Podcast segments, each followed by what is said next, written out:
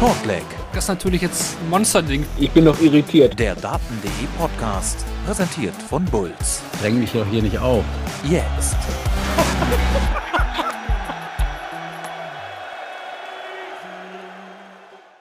Gaga as German Kanzler. Das war die Forderung von Dragutin Horvath. Ähm, mal gucken, ob die nochmal jemals erfüllt wird, aber zumindest steht Gabriel Clemens in Runde 3 der PDC-Weltmeisterschaft. Er selbst sagt so lala, ohne viel vorwegzunehmen, aber in Momenten war da auch mehr als so lala dabei. Ähm, was hatten wir noch an diesem Tag? Die erste Runde der PDC-WM ist komplett. Damit gibt es also jetzt nur noch Zweitrundenspiele.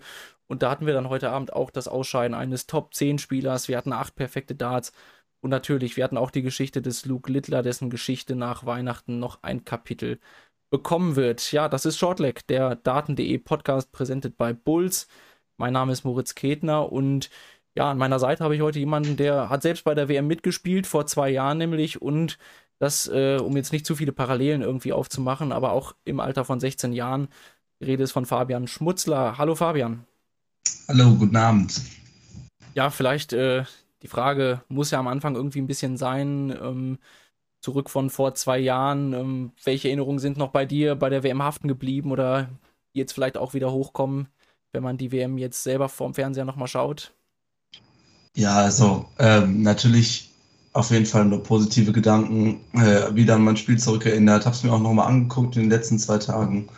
Ist natürlich immer wieder eine schöne Sache, sich da nochmal reinzufühlen, nochmal zu gucken, wie das alles war, nochmal die Gefühle aufkommen zu lassen, weil es war schon wirklich eigentlich, es war das Größte, was ich bisher in meiner Karriere oder generell, muss man so sagen, auch in meinem Leben bisher erreicht habe. Und äh, das war schon wirklich schön und ein bisschen mitfühlen kann man ja dann doch mit so ein paar Spielern, die dann da oben auch stehen. Ja.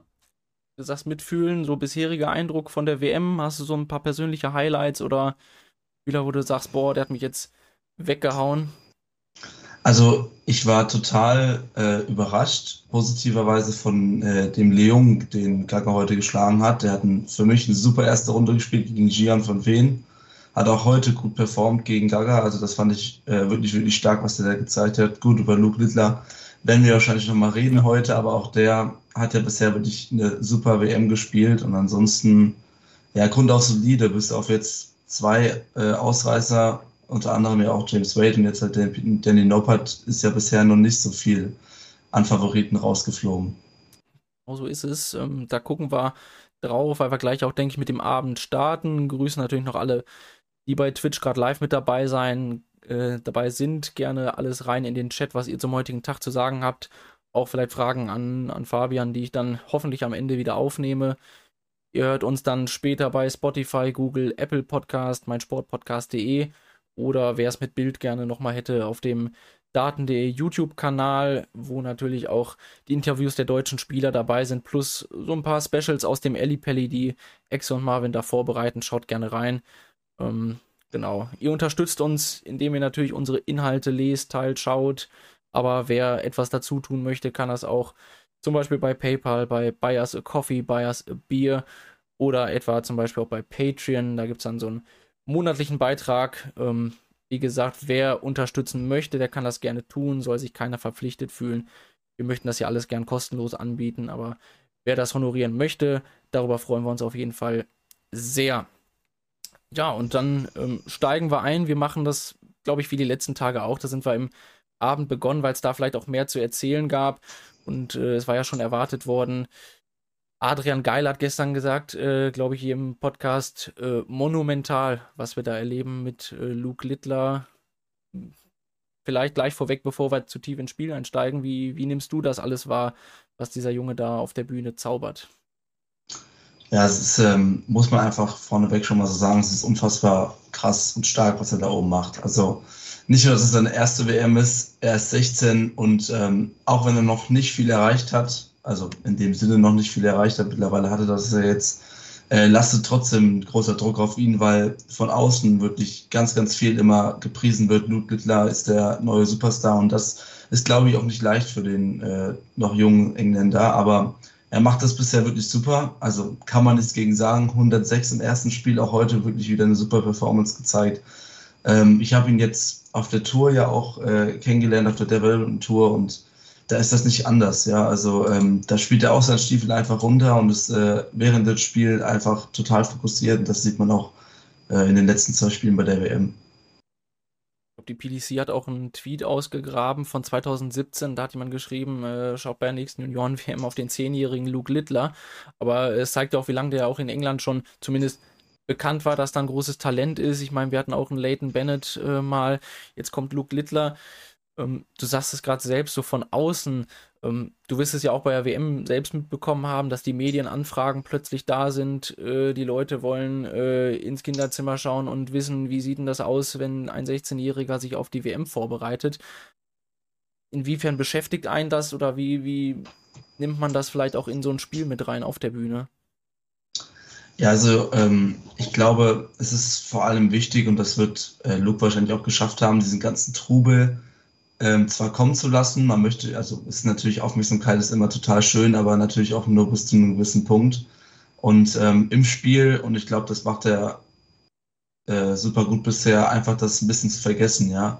Also es geht im Spiel nicht mehr darum, äh, was für eine Persönlichkeit er ist, sondern es geht darum, was er ans Board bringt und wie er es ans Board bringt. Und äh, das hat er bisher super gemacht. Und ich glaube einfach, dass auch er mittlerweile, trotz seines jungen Alters, auch schon sehr, sehr gut damit umgehen kann, mit den ganzen Trubel um seine Person. Ist ja auch, äh, was viele so sagen, diese Reife, diese Selbstverständlichkeit, Lockerheit. Ähm, jetzt auch nach dem Spiel gesagt, und ob ich einen 50er Average äh, spiele und gewinne trotzdem, ist es mir alles egal. Also irgendwie so Aussagen, die man, die man einfach nicht erwartet von jemandem, der jetzt sein Debüt bei der WM feiert.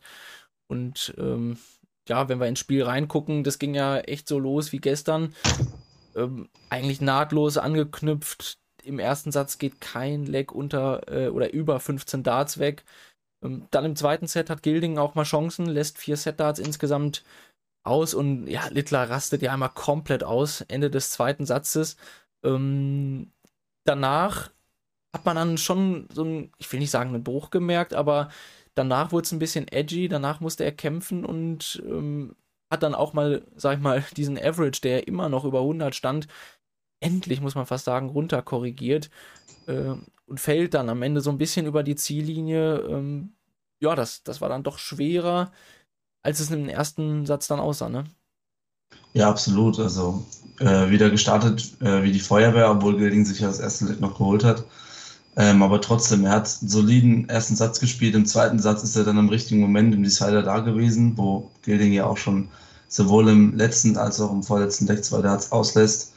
Und ähm, natürlich zeigt er Emotionen. Das macht er auch ähm, im Floor-Bereich. Da zeigt er auch immer mal wieder Emotionen, natürlich gemäßt, weil man das natürlich nicht so äh, laut machen darf wie auf der Bühne. Aber das ist natürlich auch total wichtig für sein Spiel, die, diese Emotionen, die er reinsteckt. Und ich glaube, er war einfach nach den 2-0, nach der zweiten Pause, er hat irgendwie gemerkt, dass dieser Schritt, dieser Sieg sehr, sehr nah ist Man hat das vielleicht ein bisschen auf sein Spiel übertragen, hat es ein bisschen an sich ankommen lassen.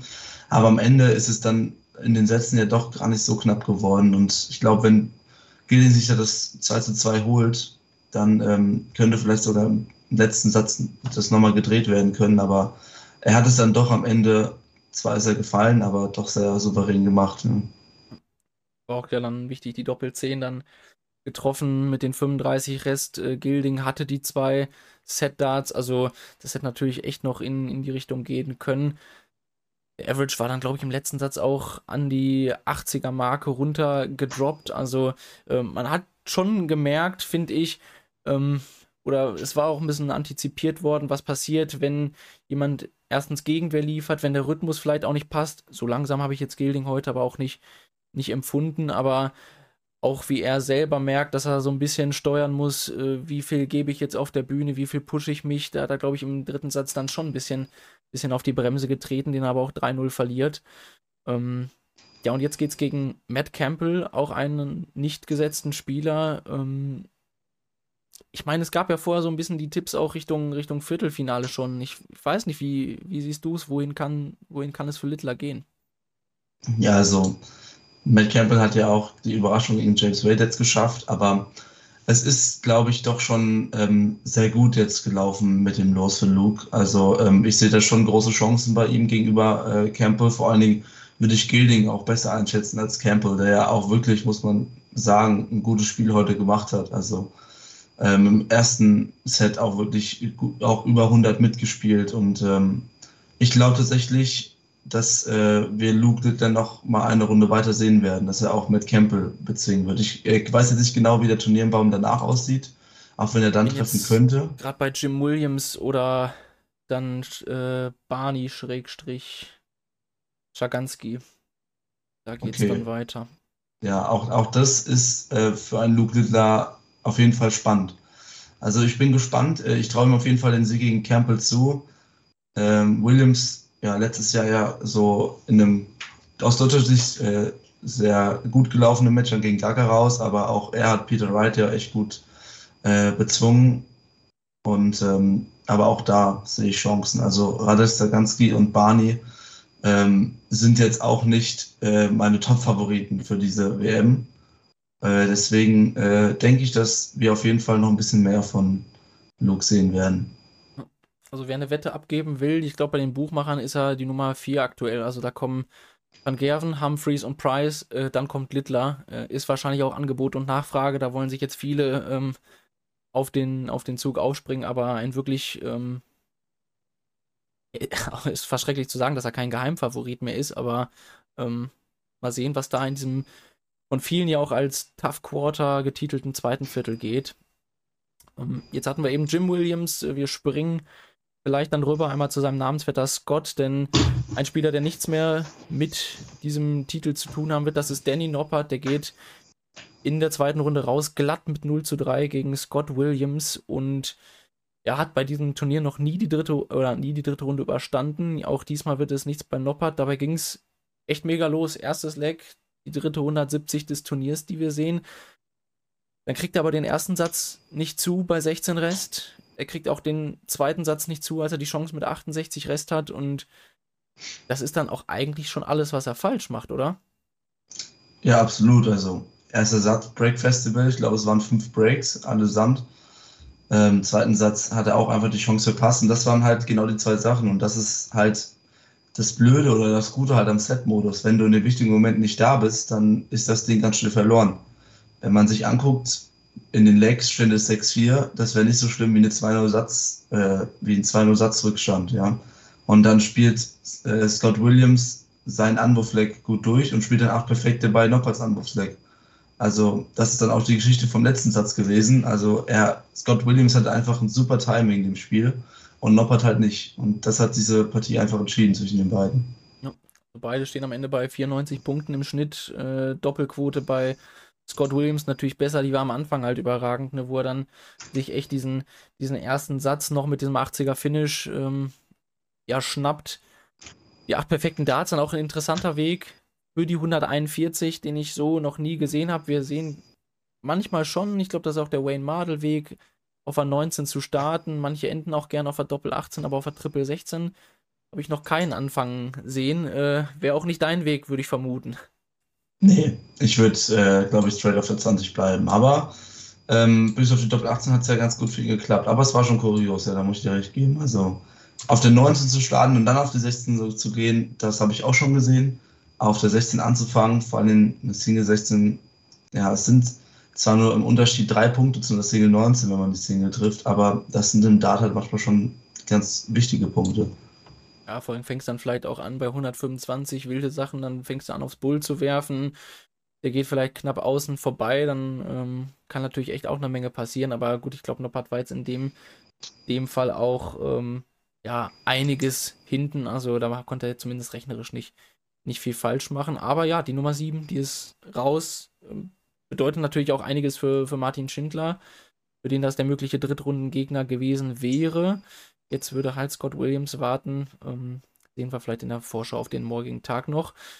Kommen wir aber zum anderen deutschen gesetzten Spieler, das Gabriel Clemens, die 22, schlägt Manlock Leung mit 3 zu 1 und du hast es angesprochen, auch ein gutes Match von Leung, der sich auch von der 2-0 und am 2-0 Rückstand nicht hat aus der Ruhe bringen lassen. Ja, das äh, war ja auch schon im ersten Spiel von ihm so, also unglaublich geduldig, wie er gespielt hat gegen Van Feen, dachte ich echt, gut, nachdem er den zweiten Satz so bitter verloren hat mit den vielen Darts, das war's jetzt, aber der hat sich einfach nicht aufgegeben. Der hat seinen Stiefel weiter runtergespielt, hat unfassbar viel 180er geworfen, hat das Ding am Ende umgedreht. Und ich hatte so ein bisschen die Befürchtung, muss ich ehrlich sagen, dass das jetzt auch wieder passiert. Also wieder äh, Gaga im ersten Set, super Timing mit der 140 zum, äh, zum ersten Set, weil sonst steht Leon auf 36, zum 2-2 hätte Anwurf gehabt um die Sider. Ähm, spielt ein souveränes zweites, äh, spielt dann ja kein so gutes, beziehungsweise Leon spielt auch einfach ein gutes drittes Set und dann macht halt Gaga das wichtige 2-0 auf der Doppel 10 bei der 54 mit dem letzten Dart und das wäre sonst echt eng geworden, aber man muss sagen, auch die 220er, äh, gut, die 100 äh, waren sehr, sehr wichtig. Also ähm, Gaga hat ein echt gutes Match gezeigt, aber das musste er auch gegen Lyon. Ja. Vor allem der, der Average sagt jetzt gar nicht so viel aus. Ich glaube, deswegen sagt Gabriel nach dem Spiel auch, äh, ja, das Match war so lala, weil halt schon ein paar Lücken im Score da waren.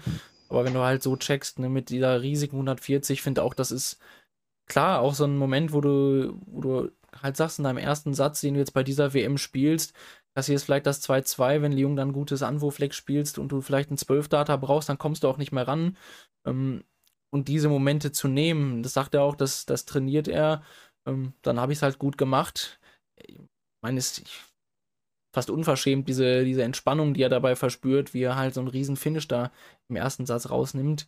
Da Satz 3, 77er Schnitt, also da, da war es dann ganz glatt. Aber eben, du hast eben auch Set-Modus gesagt, du kannst dir halt diesen Einsatz mal erlauben. Da war bei Clemens nichts los und zack, ähm, ist einem im vierten Satz wieder zur Stelle. Ne? Ja, absolut. Also ich glaube, das wusste er auch irgendwo, dass er selbst in dieser dritte Satz jetzt nicht gut läuft. Er hat seinen Anwurfsatz noch und äh, das hat ihm, glaube ich, ein bisschen Sicherheit gegeben. Ist ja auch direkt im ersten Leck mit einer 140 reingestartet. Also es war schon wirklich vom Timing her auch wirklich gut, was Kaka heute gemacht hat. Umso besser natürlich für uns, weil es hat mich schon sehr, sehr gefreut, natürlich, dass äh, Gaga es geschafft hat, weil ich aber auch ein bisschen Befürchtung hatte, weil Leon echt nicht zu unterschätzen war. Und da muss man sagen, das hat Gaga auch überhaupt nicht gemacht. Also nach dem Spiel würde ich, so wie es aussah, viele Worte an Leon gerichtet. Und ich glaube, Gaga wusste auch, äh, worauf sie sich hier einlassen muss, weil der Leon schon eine harte Nuss war. Ja, fand ich auch. Also diese Szene nach dem Spiel ähm, sind will jetzt nicht zu viel drauf rumreiten, aber zeigt auch äh, das Standing von Gabriel Clemens, wie er sich auf der Bühne präsentiert. Das, ich meine, ist jetzt nichts Neues mehr, aber ähm, klar, auch diese, dieser Wandel, den man jetzt bei einigen deutschen Spielern sieht, zu, diesem, zu dieser Bühnenpräsenz, dass du eben so ein großes Finish rausnimmst, Stärke zeigst, einfach überhaupt nichts aufkommen lässt, äh, trotzdem sehr respektvoll mit seinem Gegner. Ich glaube, äh, da haben wir einige Eisen im Feuer, die, die echt auch, finde ich, ähm, ja, den deutschen Dartsport sehr gut repräsentieren. Das muss man, das muss man einfach sagen. Ähm, ja, und dann würde ich sagen, springen wir ins, ins letzte Match des Abends. Dann war Damon Hatter gegen Martin Lugman.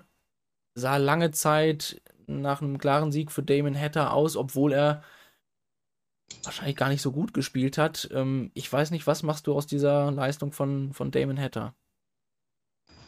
Ja, ist eine gute Frage. Also, es ist zwar am Ende ein solides 3 zu 1, wo Lukeman wirklich eigentlich wirklich im richtigen kein Set außer dem, was er geholt hat, äh, richtig nah dran war. Ähm, aber es ist irgendwie das, was man von Hatter schon die letzten äh, Monate kennt. Also entweder der ist richtig on fire und äh, spielt richtig gute Darts oder er spielt wirklich so lala. Und ich glaube, wenn Lukeman da ein bisschen mehr Druck hinterbekommen hätte in den Sätzen, dann äh, wäre das hier ein bisschen anders ausgegangen, weil am Ende steht er eine 89,6. Also äh, ist jetzt überhaupt nicht äh, dramatisch richtig, aber richtig gut ist es für Dame hätte auch nicht. Ähm, er muss sich auf jeden Fall steigern in der nächsten Runde, ist klar. Ähm, aber ich glaube auch, dass das einfach aktuell so ein bisschen unkonstant bei ihm ist. Ich würde ihm jetzt auch wieder zutrauen, ein bisschen Spiel so eine 98 rauszuhauen. Also so würde ich ihn einfach einschätzen aktuell.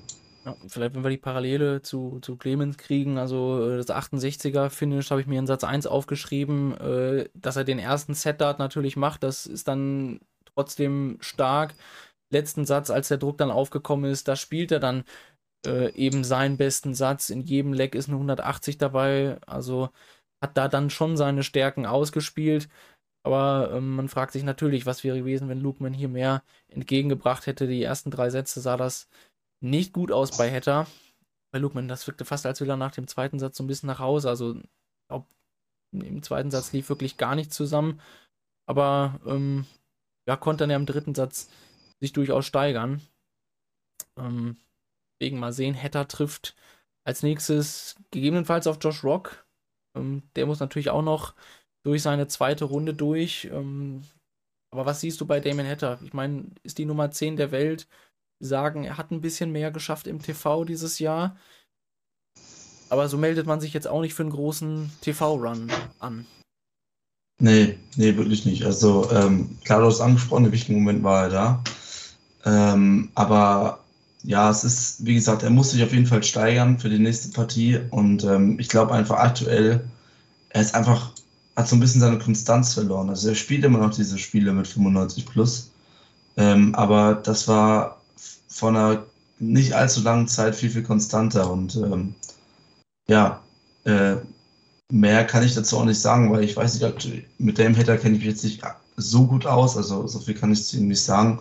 Nur halt, ähm, dass das heute, glaube ich, auch für ihn persönlich natürlich äh, kein gutes Spiel war. Er ist durchgekommen, das war wohl sehr wichtig für ihn und das war auch die, äh, der Hauptpunkt an dem Spiel heute. Aber ähm, er muss sich auf jeden Fall steigern, weil ansonsten mit der Unkonstanz ähm, wird er nicht mehr so weit kommen. Sehe ich auch so. Also, mein auf dem Floor, das ist ja auch, wann scheidet ein Dame Hatter mal in ersten Runden aus? Wie oft der tief in so ein Turnier reingeht, müsste wahrscheinlich ein paar mehr Titel eigentlich auf seinen Namen schreiben können bei, bei den vielen Spielen, die er auf dem Floor gewinnt. Aber äh, ist jetzt nicht einer, der sich nachhaltig irgendwo in die Favoritenrolle mit reinge, reingespielt hat. Ich glaube, da ist vielleicht der Übergang in den Nachmittag gut. Da ruft das mit Sicherheit auch auf einen der gesetzten Spieler zu. Wir komplettieren aber erstmal die erste Runde hatten Mickey Menzel im Einsatz gegen Xiaojian Song, also noch einen weiteren Starter aus Asien. Ähm, ja, im Vorfeld glaube ich auch unsererseits gibt es ja mal die eine oder andere spitze Bemerkung zu, zu Mickey Menzel, einfach weil sein Spiel unspektakulär ist, aber Satz 1 hatte schon ein bisschen Musik, ähm, geht 3-2 für Menzel aus, beide spielen hier Mitte bis hohe 90. Ähm, danach ist auch ein bisschen eingebrochen und das war dann, glaube ich, auch der Schlüssel, dass Menzel einfach seinen Stiefel durchspielen konnte. Ne? Ja, es ist so, wie man Mickey Menzel kennt. Ne? Also einfach äh, grundweg meistens solide und äh, er hat äh, zwar waren die, war das erste Set sehr knapp, aber ansonsten ein klares 3-0 dann doch am Ende für ihn. Und du hast es eigentlich schon gesagt, es ist äh, bei Mickey Menzel nicht nur von seinem Wurfrhythmus her, sondern auch was die großen Highlights angeht, relativ überschaubar. Ähm, aber er ist halt schon sehr, sehr lange auf der Tour und äh, er zeigt immer wieder warum weil er einfach ein grundweg solides Spiel hat. Aber Mickey Menz ist zum Beispiel jemand, den würde ich selten oder also ich würde ihn nicht äh, sehen als irgendein Favoritenkiller oder so. Ich glaube, sobald er äh, an einen gesetzten Spieler kommt, der zweiten Runde, äh, wird wahrscheinlich auch für ihn dann Schluss sein. Ich weiß gar nicht, gegen wen er als nächstes. Äh, Alles gut, das ist eine Weltklasse-Überleitung. Äh, ähm, weil, weil da habe ich mir nämlich was so aufgeschrieben. Sein nächster Gegner ist Brandon Dolan. Also ah, ja. Duell der Nordiren. Ähm, gab auch Pressekonferenz im Anschluss, dass ähm, Dolan ihm auch in den letzten Jahren wohl, wohl viel geholfen hat, sei es mental, sei es, sei es spielerisch, sei es finanziell. Also scheinbar die ganze Palette. Die beiden haben zusammen beim World Cup auf der Bühne gestanden für Nordirland. Also ähm, ist schon ein Spiel, in dem ein bisschen was mitschwingt. Ich finde Dolan, äh, da passt nämlich jetzt gerade ganz zu, das mit dem Favoritenkiller, ähm, der das irgendwie zwischendurch mal raus hat, so ein, so ein konstantes Spiel mit Mitte 90 und einer Top-Doppelquote an sich zu reißen, wie, wie auch beim Matchplay gegen Van Gerven. Ähm, ich sehe ihn auch, auch wirklich jetzt von Mickey Menzel nicht besonders gefährdet, oder? Nee, nee, ich, ich, ich auch nicht. Also auch wenn äh, Dolan vielleicht jetzt nicht der Top-Spieler ist, aber äh, er ist nun mal die Nummer 32 ne, der Welt. Oder 31 oder sowas. sowas. Jetzt geht er gerade als äh, Gute Frage. 28 ins Turnier. 28, okay. Ja, also es ist äh, solide, auch das ist solide, was äh, Dolan schon spielt seit mehreren Jahren. Ähm, auch der hatte mal bessere Zeiten, aber ich sehe ihn da auch nicht gefährdet gegen Mickey Menzel. Ich glaube, das wird er mit seiner Routine ähm, durchbringen am Ende. Auch wenn Mickey Menzel mittlerweile auch eine gewisse Routine hat und auch viel Erfahrung gesammelt hat. Aber ich sehe der Dolan sich auch nicht gefährdet. Dann hat es aber doch noch einen von der Pro Tour erwischt. Ähm, wenn jetzt vielleicht der internationale Qualifikant nicht so international und unbekannt ist. Das ist das Spiel von Luke Woodhouse gegen Barry van Peer und das hatte echt eine Menge drin. Also Am Ende setzt sich Barry van Peer mit 3 zu 2 durch. Drei der fünf Sätze gehen über die volle Distanz. Van Peer hat schon Matchstarts im vierten Satz, muss dann nochmal in den Decider rein, ähm, wo er dann aber echt top spielt. 3-0, Woodhouse keine Chance lässt. Ähm, ja, vielleicht von dir einfach so eine Gesamtstimmung. Wie, wie, wie hast du das Match erlebt? Ja, also, äh, du hast es schon angesprochen. Es war sehr, sehr knapp in den meisten Sätzen. Im letzten Satz kam äh, von Woodhouse ja wirklich nicht mehr so viel. Da hat äh, Barry einfach seinen äh, Stiefel am Ende durchspielen können. Aber es war auch äh, sehr intensiv, wie du gesagt hast. Also man hat schon gemerkt, beide können gewinnen und beide wollen gewinnen. Ähm, natürlich äh, war bei mir ein bisschen die Sympathie bei Barry van Pier, weil ich ihn auch ein bisschen schon kennenlernen durfte äh, auf der Change Tour und etc. Ähm, und war natürlich dann in dem Moment auch froh, dass er es am Ende durchgebracht hat. Aber auch das war eine äußerst spannende Partie, die man vielleicht am Anfang manche vielleicht gar nicht so äh, spannend äh, eingestuft haben, weil Luke Woodhouse ja auch eigentlich jemand ist, der auch immer mal wieder sehr gerne dazu neigt, ein Hammerspiel rauszuhauen und am Ende schon den Average, wie ich hier gerade sehe, bei äh, 92 Punkten. Also auch das ist relativ solide für ähm, Woodhouse, aber Barry van Peer hat einfach auch ein super Spiel gemacht. Ja, und ähm, Deswegen äh, kann man auch am Ende sagen, dass es sich verdient geholt hat. Ich glaube, das Spiel, egal wer es geholt hätte, hätte einen verdienten Sieger gehabt. Butterhaus auch wird sich auch fragen, wo es jetzt hingeht. Ich meine, Players Championship Finals hat er nochmal Viertelfinale gespielt vor der WM. Das war nochmal ein großer TV-Erfolg für ihn. Aber klar, auch so ein Spieler, der jetzt an die Top 32 anklopft und sich auch dann natürlich die Standortfrage stellt, äh, schaffe ich das jetzt nachhaltig da rein? Dazu wird es immer wieder gehören, sich über den Floor über die European Tour zu World Matchplay, zum Grand Prix zu spielen, aber ja, hatte eigentlich immer schon auch bei der WM gute Matches dabei, viele 140er dann zwischendurch, aber ein bisschen bitter im, im fünften Satz war dann halt nichts mehr so richtig los mit Woody. Mitte des Matches vielleicht auch, auch so eine Chance ausgelassen, hat da sechs Darts, die er im dritten Satz verpasst, um auf 2-2 zu stellen. Also auch da ähm, Barry Van Peer einmal von der Schippe gesprungen. Andersrum ist es dann aber genauso passiert. Beide mal mit einem High-Finish gebreakt. Auch ein Riesenmoment, wo Van Peer diese 121 mitnimmt, als, als Woodhouse auf 45 steht. Also, das war ein dicker Moment, der dann aber erstmal nicht zum Match gereicht hat für Barry Van Peer. Aber ja, setzt sich hier am Ende dann doch nach diesem letzten Satz auch verdient durch. Ich hatte gerade nämlich auch gedacht, aber hätte jetzt gar nicht gedacht, dass du ihn über die Challenge Tour kennengelernt hast, aber da habe ich gar nicht dran gedacht, weil Development Tour durfte er wahrscheinlich nicht mehr mit dir zusammen parallel spielen, ne? Da dürfte er schon 24 nee. gewesen sein, ne? Mit seinem Bruder durfte ich noch par parallel spielen mit Carlo. Aber ansonsten, nee. Ich habe ihn aber auch äh, schon in Steinfurt kennengelernt. Ähm, da war er auch äh, einmal dabei, zusammen mit Kenny Nayens. Da habe ich mich auch mit ihm unterhalten. Also ist ein sehr, sehr netter äh, Mensch und ein umso besserer Spieler. Also ein super Beispiel dafür, dass man auch trotz Rückschlägen, wie zum Beispiel da Titus, dass er hatte, äh, wieder einfach angreifen kann und sich einfach nicht aufgeben darf.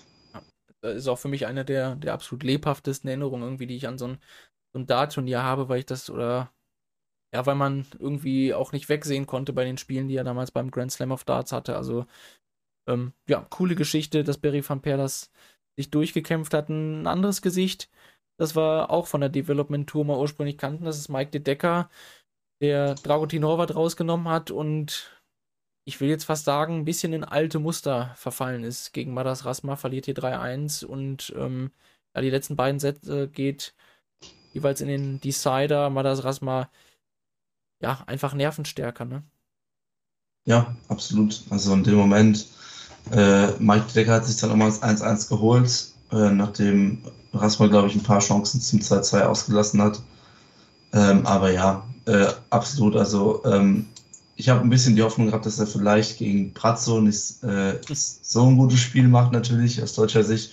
Hat er aber dann doch geschafft und äh, gegen Rasma, ja, er, Rasma hat halt seinen Stiefel so ein bisschen runtergespielt, hat Nervenstärke gezeigt, was man bei ihm ja auch öfters mal sieht. Also er ist, glaube ich, generell jemand, der relativ gut auch unter Druck äh, kann. Aber ich habe auch, um ehrlich zu sein, damit gerechnet, dass Rasma sich das holt. Also auch wenn äh, De Decker jetzt äh, relativ gut auf dem Floor unterwegs seid, ja auch im Finale gespielt in dem Jahr. ähm, habe ich eigentlich schon damit gerechnet, dass Rasma sich das am Ende holt. Aber an dem Nachmittag darf mich niemand nach dem Tippspiel fragen, äh, aber äh, alles gut. Rasma checkt 88, 86, 91 im ersten Satz und ich glaube, vielleicht ist das auch schon der Unterschied äh, zum Spiel von Horvath gestern. Äh, ich glaube, da hatte Decker diesen ersten Satz, der so extrem edgy war, wobei der erstmal ankommen mussten. Den hat er halt irgendwie geholt und danach war es so ein Free Roll für, für De Decker.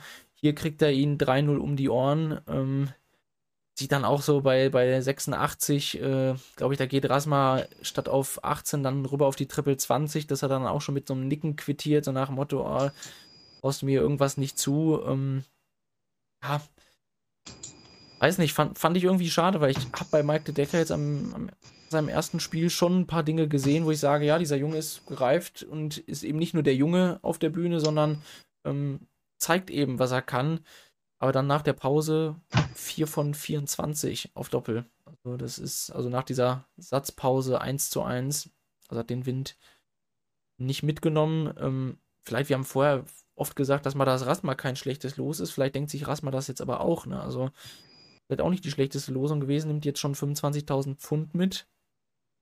Ähm, ist so ein bisschen untergetaucht in, in diesem Jahr für manche.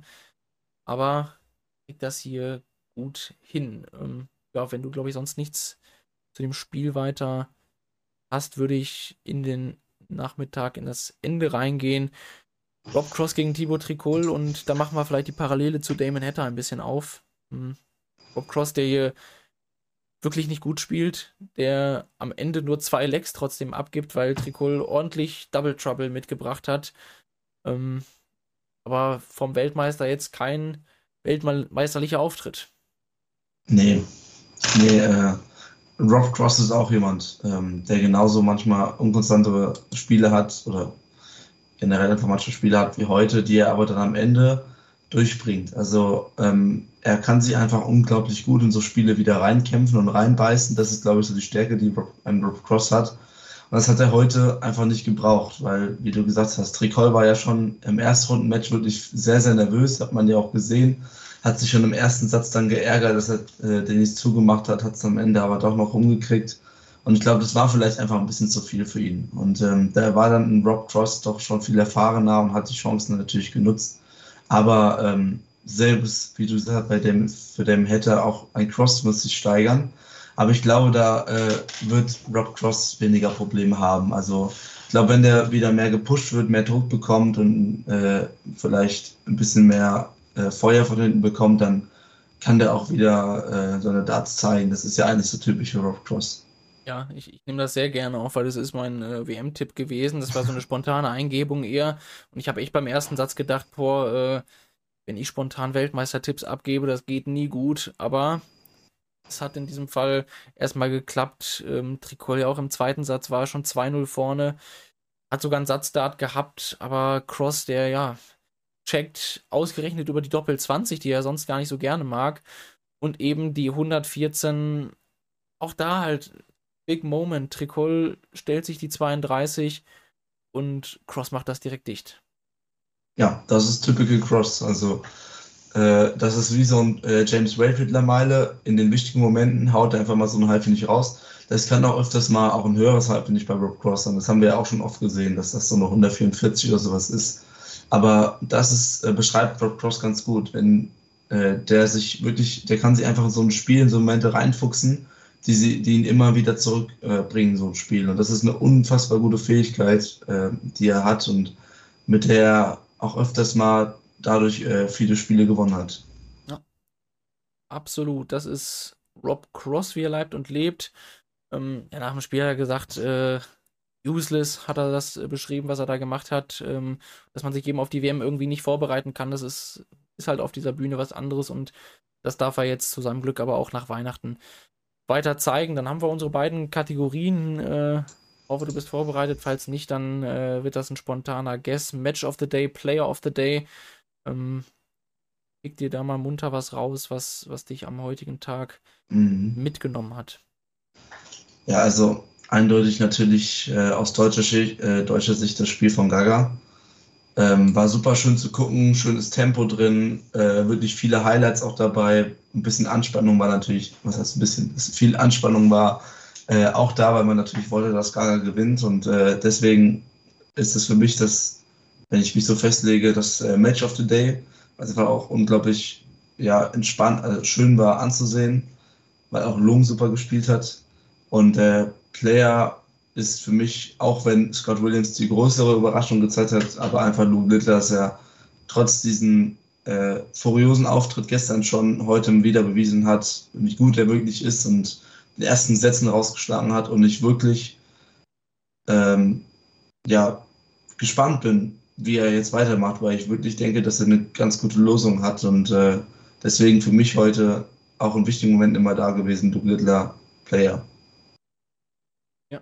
Sehr cool. Dann, dann muss ich den nämlich nicht, nicht nehmen. Ich, ich, ich werfe nochmal Woodhouse gegen Van Peer auf jeden Fall in den Ring, weil ich glaube, war eines der Erstrunden-Matches, die, die mal so wirklich komplett auf Augenhöhe waren. Das hatte jetzt nicht so dieses, einer spielt nach vorne und dann gibt es irgendwie das große Comeback, sondern das ging wirklich hin und her und das ähm, fand ich dann auch mal für, für diesen Nachmittag sehr cool anzusehen. Ähm, dann schauen wir auf den nächsten Tag ein bisschen voraus. Ähm, kriegen ja wieder einen deutschen Abend, aber vielleicht die Spiele des Nachmittags einmal kurz durchgerattert. Dolan gegen Menzel, wir haben D'Souza gegen De Graaf, Ratajski gegen Jamie Hughes und Dirk van Dolvenbode eröffnet gegen Boris Kritschmer. Ja, ähm, irgendein Highlight für dich am Nachmittag dabei oder ein Spiel, auf den du gespannt bist? Ja, also ähm, eindeutig äh, für mich das letzte Spiel. Dirk van Dijvenbode hat ja eine wirklich keine gute äh, Fassung aktuell. Also ähm, es hat auch, glaube ich, Probleme in der Schulter oder sowas gehabt.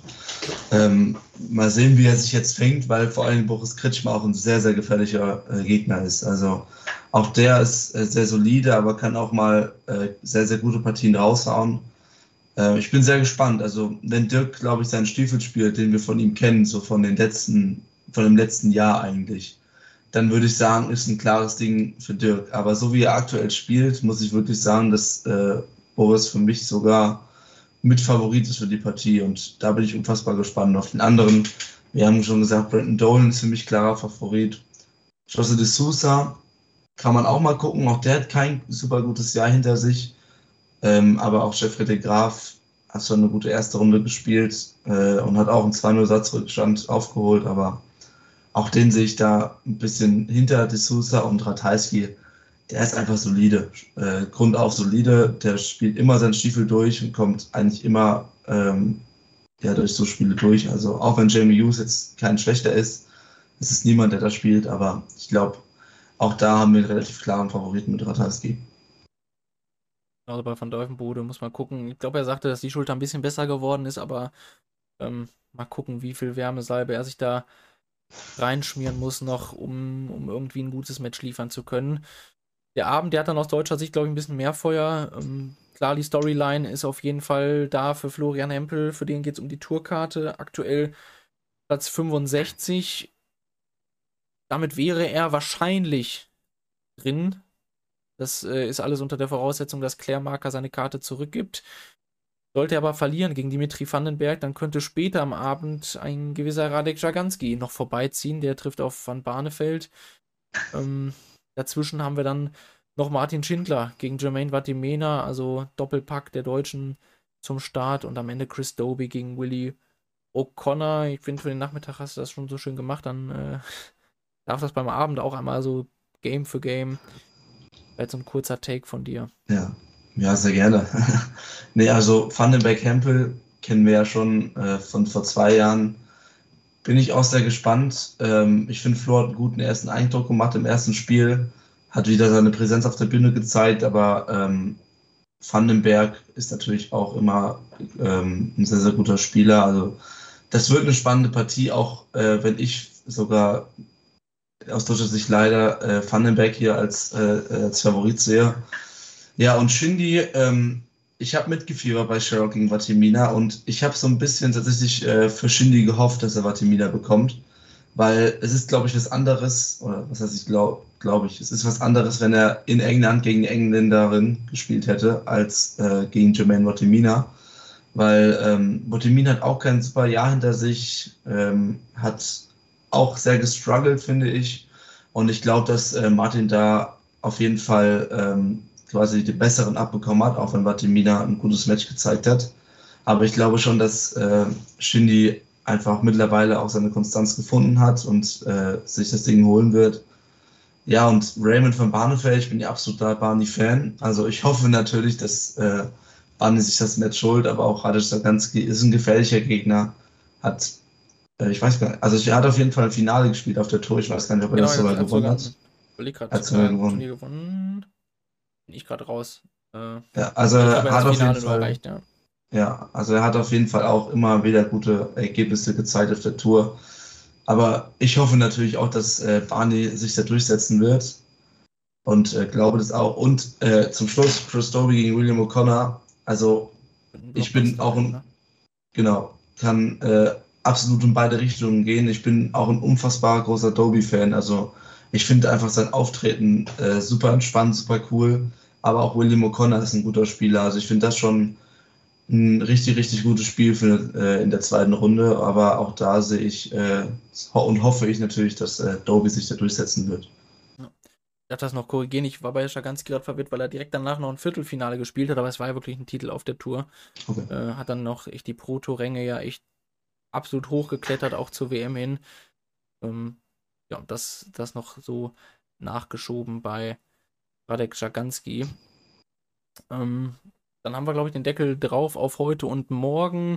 In der Umfrage dürft ihr gerne mittippen. Schaffen es beide Deutschen? Schafft es nur Hempel? Schafft es nur Schindler? Wie ist eure Meinung? Heute haben 77% Gaga vorne gesehen. Also ähm, da waren auch einige, glaube ich, dabei, die die Jungen echt stark auf dem Zettel hatten.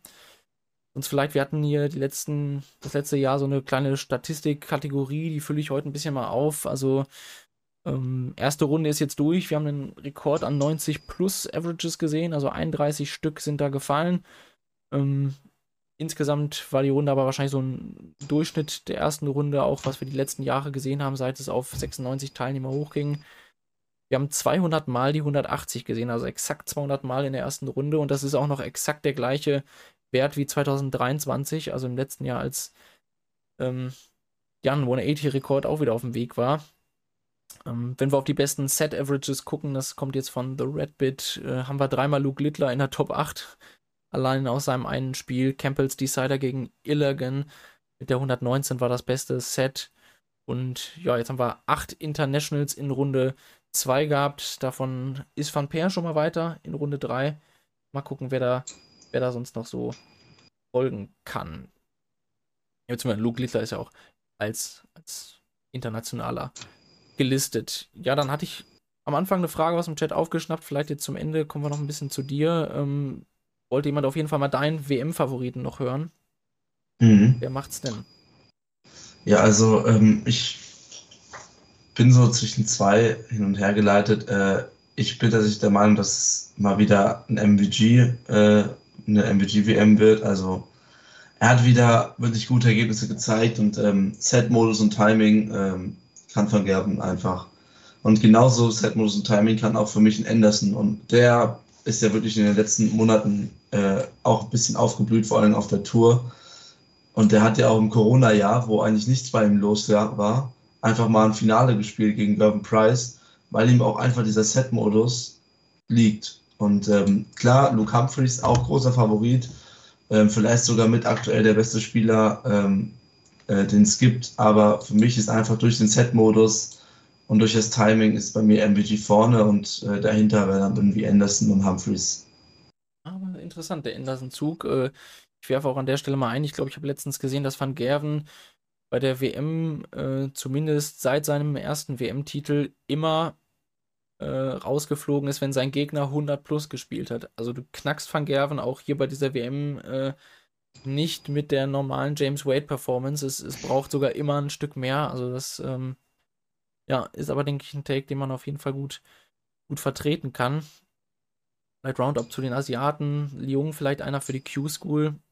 Ich glaube, klar, eigentlich alle Asiaten wären was für die Q-School. Ähm, viele, die sagen, gib den Asiaten die Bühne und die werden besser. Ähm, dieses Jahr hatten, was finde ich sehr wechselhaft. Wir hatten auf der einen Seite einen Sing, der 75 spielt, wahrscheinlich auch viel weniger, als er, als er eigentlich kann. Aber ähm, klar, ich glaube, äh, viele so die Frage, ob sie die Q-School halt gehen wollen, weil sie in Asien halt auch ihre, ihre Möglichkeiten haben zu spielen. Ne? Ja, absolut. Deswegen, also ich glaube, wenn er spielt, hat er eine gute Chance. Ist die Frage, ob er überhaupt sich den langen Weg macht nach, äh, nach Europa. Aber ansonsten, sie haben ja die Asian Tour, ähm, wo sie immer wieder äh, ja auch äh, auf PDC-Niveau gegeneinander spielen können. Ähm, ich finde, die PDC macht da schon eine recht gute Arbeit, was auch diese Asian Tour angeht. Es ist halt nun mal ein langer Weg von Asien nach Europa rüber, um diese ganzen Touren mitspielen zu können. Aber ich glaube, wenn er für die, wenn er die Reise auf sich nimmt, dann könnte das doch schon ein Favorit für die Q-School-Karte werden, wenn er denn so spielt, wie er es heute, wie er es heute und auch gegen Van Veen gezeigt hat. Wenn er denn den Weg zur Q-School geht, ist vielleicht jetzt auch meine äh, Überleitung auf dich ein bisschen, wenn ich es richtig im Kopf habe, bist du jetzt im letzten Schuljahr, also Abitur steht jetzt an, richtig? Richtig, ja. Genau. Äh, ist dann auch die Frage, was bedeutet das für dich fürs nächste Jahr? Wo geht's hin? Wirst du Q-School mitspielen und, und welche Turniere stehen dann so auf der, auf der Rechnung? Ja, also Q-School ist schon angemeldet, spiele ich auf jeden Fall mit. Ähm, auch einfach, weil man dadurch die Möglichkeit zur Change Tour hat und ähm, äh, zu den äh, European Tour Qualifiern. Ich habe mich tatsächlich nicht angemeldet für diese Next Gen ähm, mhm. Turnierserie. Finde ich super interessant, finde ich auch äh, cool. Aber du hast es gerade schon erwähnt, ich bin einfach im Abi-Jahr nächstes Jahr und das äh, steht einfach an höchster Stelle und das äh, ähm, wäre dann einfach ein falscher Fokus gelegt für meine, nach meiner Sicht. Also Q-School ist ja noch im Januar, alles noch entspannt. Ich werde vielleicht auch noch Anfang Februar, ist ja auch eine Development-Tour, äh, die werde ich wahrscheinlich auch noch mitnehmen. Und dann werde ich wirklich, wirklich erstmal die nächsten Monate bis Juni, Juli auf meine Schule konzentrieren und das Daten, was Turniere angeht, lokal höchstens lassen. Also ich glaube, ich werde da ähm, nicht äh, den Weg nach England oder ähnliches auf mich nehmen, weil äh, das einfach vorgeht. Es ist jetzt ein Jahr, eine kurze Zeit, wo ich mal ganz kurz mich noch mehr auf die Schule konzentrieren muss als ich schon. Und das ist mir einfach super wichtig und deswegen geht es da vor. Aber ab nächstem Jahr dann hoffe ich, wenn es die Next Generation dann noch gibt, wovon ich hoffe, werde ich die wahrscheinlich auch mitnehmen und äh, Development Tour weiterhin spielen. Ich denke, ist kein schlechter Fokus. Ich meine, ich glaube, schade, dass äh, Hildesheim nächstes Jahr Anfang Mai schon ist. Ich hätte aber vielleicht gedacht, so im, ich glaube, die Next Gen startet ja zwar im Frühjahr schon, aber ich glaube, die ersten vier Events nur. Und dann geht es mit dem fünften äh, erst Mitte Juni weiter. Weiß nicht, kannst du dir dann auch vorstellen, aber irgendwie so ein Wochenende mitzunehmen? Oder würdest du sagen, wenn dann ganz spielen und auch äh, Richtung Super League dann schielen? Ja, also äh, wenn es passt und nach meinem Abi äh, nehme ich natürlich dann wieder alles mit, was geht. Äh, ist die Frage, es gibt ja, ich habe mich da, um ehrlich zu sein, äh, Schande über mein Haupt, noch nicht so ganz befasst äh, mit diesen, äh, diesem Pass, den man sich holen konnte und dass es ja auf 128 Teilnehmer beschränkt ist und wie die anderen 28, die sich diesen Pass nicht geholt haben, ähm, dann da reinkommen. Muss ich mich nochmal erkundigen. Wenn sich die Möglichkeit aber gibt, dann werde ich nach dem Abi auch sofort wieder versuchen anzugreifen. Also der Dartsport wird für immer ein Teil von mir bleiben. Aktuell ist er aber nicht der wichtigste und äh, deswegen ist er hinten dran gestellt. Aber nach dem Abi geht es für mich wieder voll auf die alles, was ich spielen kann. Das, das klingt doch sehr gut, weil ich glaube, jetzt dieses Jahr hast du ja Development Tour eigentlich alles, meine ich, mitgespielt, was so ging. Challenge Tour auch ein bisschen, aber ähm, war trotzdem vom Niveau, denke ich, äh, immer noch weg von, von 2021. Also weiß nicht, wie ordnest du dein Spiel jetzt ein? Und nach der Pause vielleicht, also kommt das auch gar nicht so ungelegen, dass du sagst, ich, mache dann einfach einen neuen Start nach der Zeit, die jetzt kommt. Ja, also ich glaube, wer es ein bisschen verfolgt hat es gesehen, dass es dieses Jahr nicht wirklich gut gelaufen ist für mich. Äh, einfach auch spielerisch. Und ähm, aber ich kann äh, vielleicht ein bisschen Entwarnung geben. Es wird wieder besser, auch im Training. Äh, ich finde ein bisschen wieder zu meiner Form zurück. Das Einzige, was halt noch ein bisschen äh, auf sich warten lässt, ist dieser Umgang mit der Nervosität. Da muss ich nochmal ähm, gucken, wie ich mich da ein bisschen ja, wieder in Form von vor zwei Jahren komme. Aber ich bin da guter Dinge. Also ähm, es wird wieder besser. äh, die allzu schlimmen Zeit, sage ich jetzt mal, wo man, wo ich auch auf der Development Tour mal 60er Schnitz gespielt habe, was einfach, muss man sagen, von meinem Level im Vergleich vor zwei Jahren einfach wirklich schlecht war. Die sind eigentlich schon fast vorbei und ähm, ich habe einfach wirklich wieder Hoffnung auch in mein Spiel. Ich freue mich auch mittlerweile wieder äh, auf viele Datenturniere zu gehen, habe wieder den großen Spaß in diesem Sport gefunden und ich bin einfach auch, ja, ich freue mich einfach auf das, was als nächstes kommt, weil äh, ich so langsam wieder in meine Form finde und das freut mich natürlich. Ich weiß nicht, wenn es dir hilft, äh, ich spiele 180, 22 Gramm Fabian Schmutzler Darts. Hab mit denen auch heute 180 geworfen, sehr, sehr gerne an der Stelle. Äh, das, das äh, musste ich Sind hier einmal kurz gute raus. Darts. Ja, ich, ich, ich bin halt auch der Meinung, gerade Barrel, normaler Ring Grip und dann halt eine kleine Stelle, wo der Zeigefinger sich platzieren kann. Das ist der Weg, äh, aber du, du tinkerst auch nicht so mit dem Equipment und fängst dann an, Dinge zu verändern.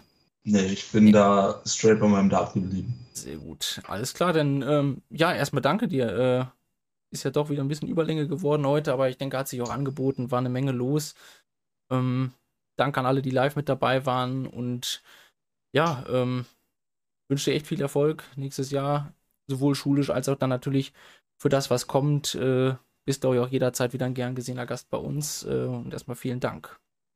Ja, gern geschehen erstmal. Danke natürlich wieder, dass ihr mich gefragt habt. Ich mache das natürlich auch sehr gerne und äh, hoffe, dass ich ein ganz angenehmer Gesprächspartner für dich heute war.